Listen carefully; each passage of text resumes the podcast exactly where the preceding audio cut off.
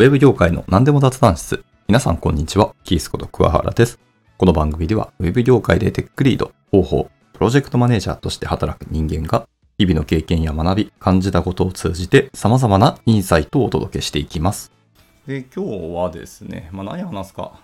雑談にするか、もう一個タイトルにあるクリエイティブコーディングの話するかちょっと悩んだんですけど、まあ、たまにはクリエイティブコーディングの話をしようかなというところで、まあ、なんか以前もお話をしたことはあると思います。クリエイティブコーディングとか、ジェネラティブアートを最近やってますよと。まあ、最近って言ってももう1年間ぐらい続けてるんですけど、まあ、楽しいです。はっきり言うと。こればっかりやってるので、他の技術の勉強時間より、ついつい作品作りの方に、え注力してしまって、全然キャッチアップができてなくてですね、そのまよろしくないなっていうのもあるし、まあちょっとお仕事でコード書かなきゃいけなくなってきたなっていうフェーズに来たので、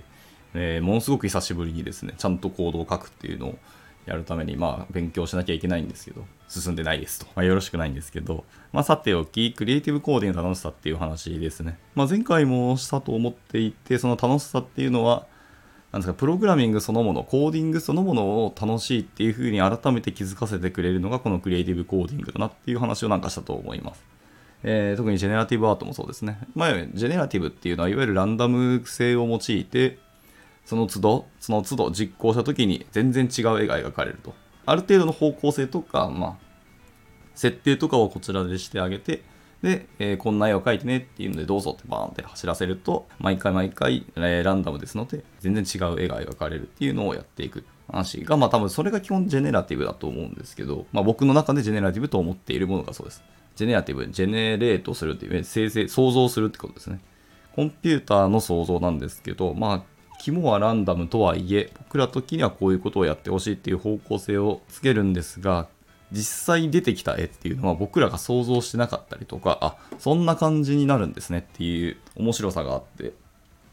これがですね結構やみつきになるなっていう感じなんですよ。でまた僕らとしてはこうなるだろうみたいな、まあ、結局プログラムを書くのでコーディングさせるって意味ではもうある程度頭の中で想像ができちゃうっていうのはあるんですけど実際に走らせるとちょっと違った動きをする時もあったりしてそこがまた面白さですよねそう偶発性って言われる言葉がありますけど自分で想像しなかったその偶発性でこういうことが起きるんだとかまあ単純にあと静止画ではなくアニメーションを使った絵を描かせることも全然ありますね。まあ、それもジェネラティブアートの一つだと思いますし、クリエイティブコーディングの中でも、やっぱアニメーションさせるってすごく面白いんですよね。で、それが別に2次元ではなくて3次元の時もありますけども、えっ、ー、と、アニメーションをさせると、それこそ自分が想像していなかった絵になることも本当にありますね。で、ある程度こういう動きをさせますよっていうので、まあ、例えば三角関数を使って、こうゆらゆら揺らせたりとか、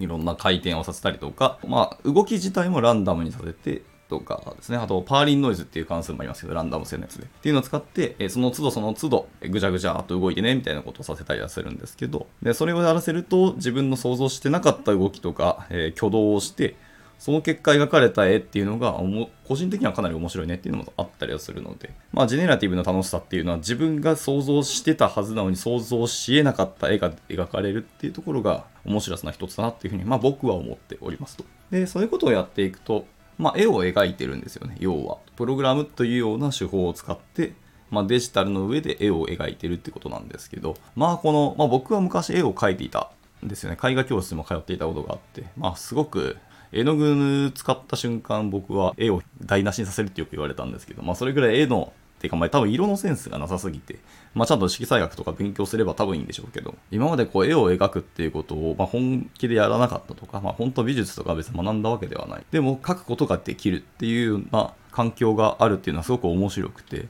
やってなかったことをやっぱりやってみるっていうのは一つの面白さであり、自分が今までやってなかったので、新しい発見、気づきが本当にあるんだよなっていうのはつくづくあるので、割とお勧めしたいなっていう思う面もあります。まあ、直接的に案件では使わないし、そういう発想とか思想、思考力とか、そんな思考回路を使うことは多分ないと思います。っていうので、まあ直接使わないから無駄じゃないというか、それを使った、やったところで何のメリットあるのっていう話もまあもちろんあるわけで、まあ単純に楽しいとか、自分の心のアイドリングになるっていうのもあるんですけど、えー、その思考回路があるっていうところだけで、物事の見え方だったりとか、脳みそ的な余白的なところとか、まあ、発想ですよね。っていうのがやっぱ変わってくると思うので、僕は全然そんなに、まあ、直で使わないからといって、じゃあ無駄かっていうと、それは判断にするには早いんじゃないのって思ったりはしたりはしますね。まあ、考え方の違いですけどね、こういうのもね。まあ、僕はやって損はないなと思います。ただ、えー、割と麻薬に近いところがあって、まあ、今まさに僕は染まっちゃってるんですけど、えー、面白すぎるので、一度手を触れると延々とやってしまう。はい。まあ、なんかゲームとか漫画と似た感覚かもしれないですね。あの、いわゆるのめり込む系のものの一つだと思ってます。なので、まあ、やるときは、ちゃんと時間管理は皆さんの方でやっていただければと思うんですけど、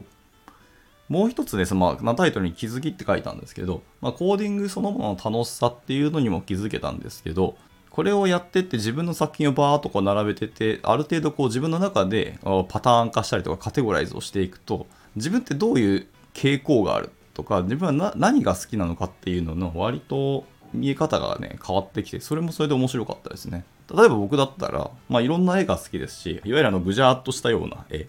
不定形というか、無形物というか、まあ、そうそういう系の絵が僕は本当大好きなんですよね。果実的な絵もすごく美しくていいんですけど、僕はそういう絵を描きたくない派の人で、なんか抽象画を好むんですけども、ただ自分が描いた絵で、まあ、抽象画的なものも頑張って描こうとしたい。まあ、今んとこまだ自分のスキルが足りないので、抽象画は描けてないんですけど、いや、でも現在描いたものの中で自分が好きなのって大体円なんですよね。まあ人間の目って円を見るとその目がその中心の方に向くので割と円を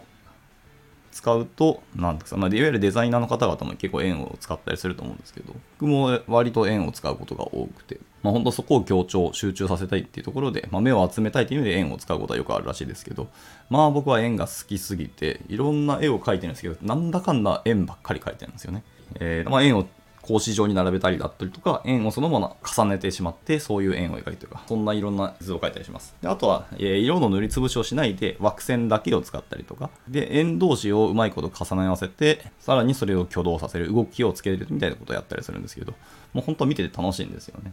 で、まあ、それじゃあ何の気づきになるのかっていうのはさておきですね。まあ、僕の中ではこれが好きなんだっていうのが、えー、新たな発見があったっていうのが一つ面白いなと思います。すなわち自分の中の、えー、自分っていうものが、えー、新しい面が見えてくるっていうのが一つの面白さと気づきだなっていうのがあるので、これやってても別に一つは面白いかなと思います。まあ、あと、やっぱコード書いていくと自分の考え方とか思考性っていうのも割と見えてくるところがあって、まあ、そのそれ結果、出力結果の作品を見てそれが見えてくることもあれば、え、書いている途中段階ですね。思考プロセスの中でもそういうことをできたりはしますね。まあ、やってみると結構面白いし、行動で最終的にはあのプロットをさせていくんですけど、途中の思考回路でしっかりやっぱり手を動かして、あの絵を描くっていうのに意外と面白いんですよね。結構なんか人間、頭の中で物事を考えて、それをまあ最終的にコードで書きがちですけども、まあ、今回やっているのクリエイティブコーディングはさすがに絵を描くので、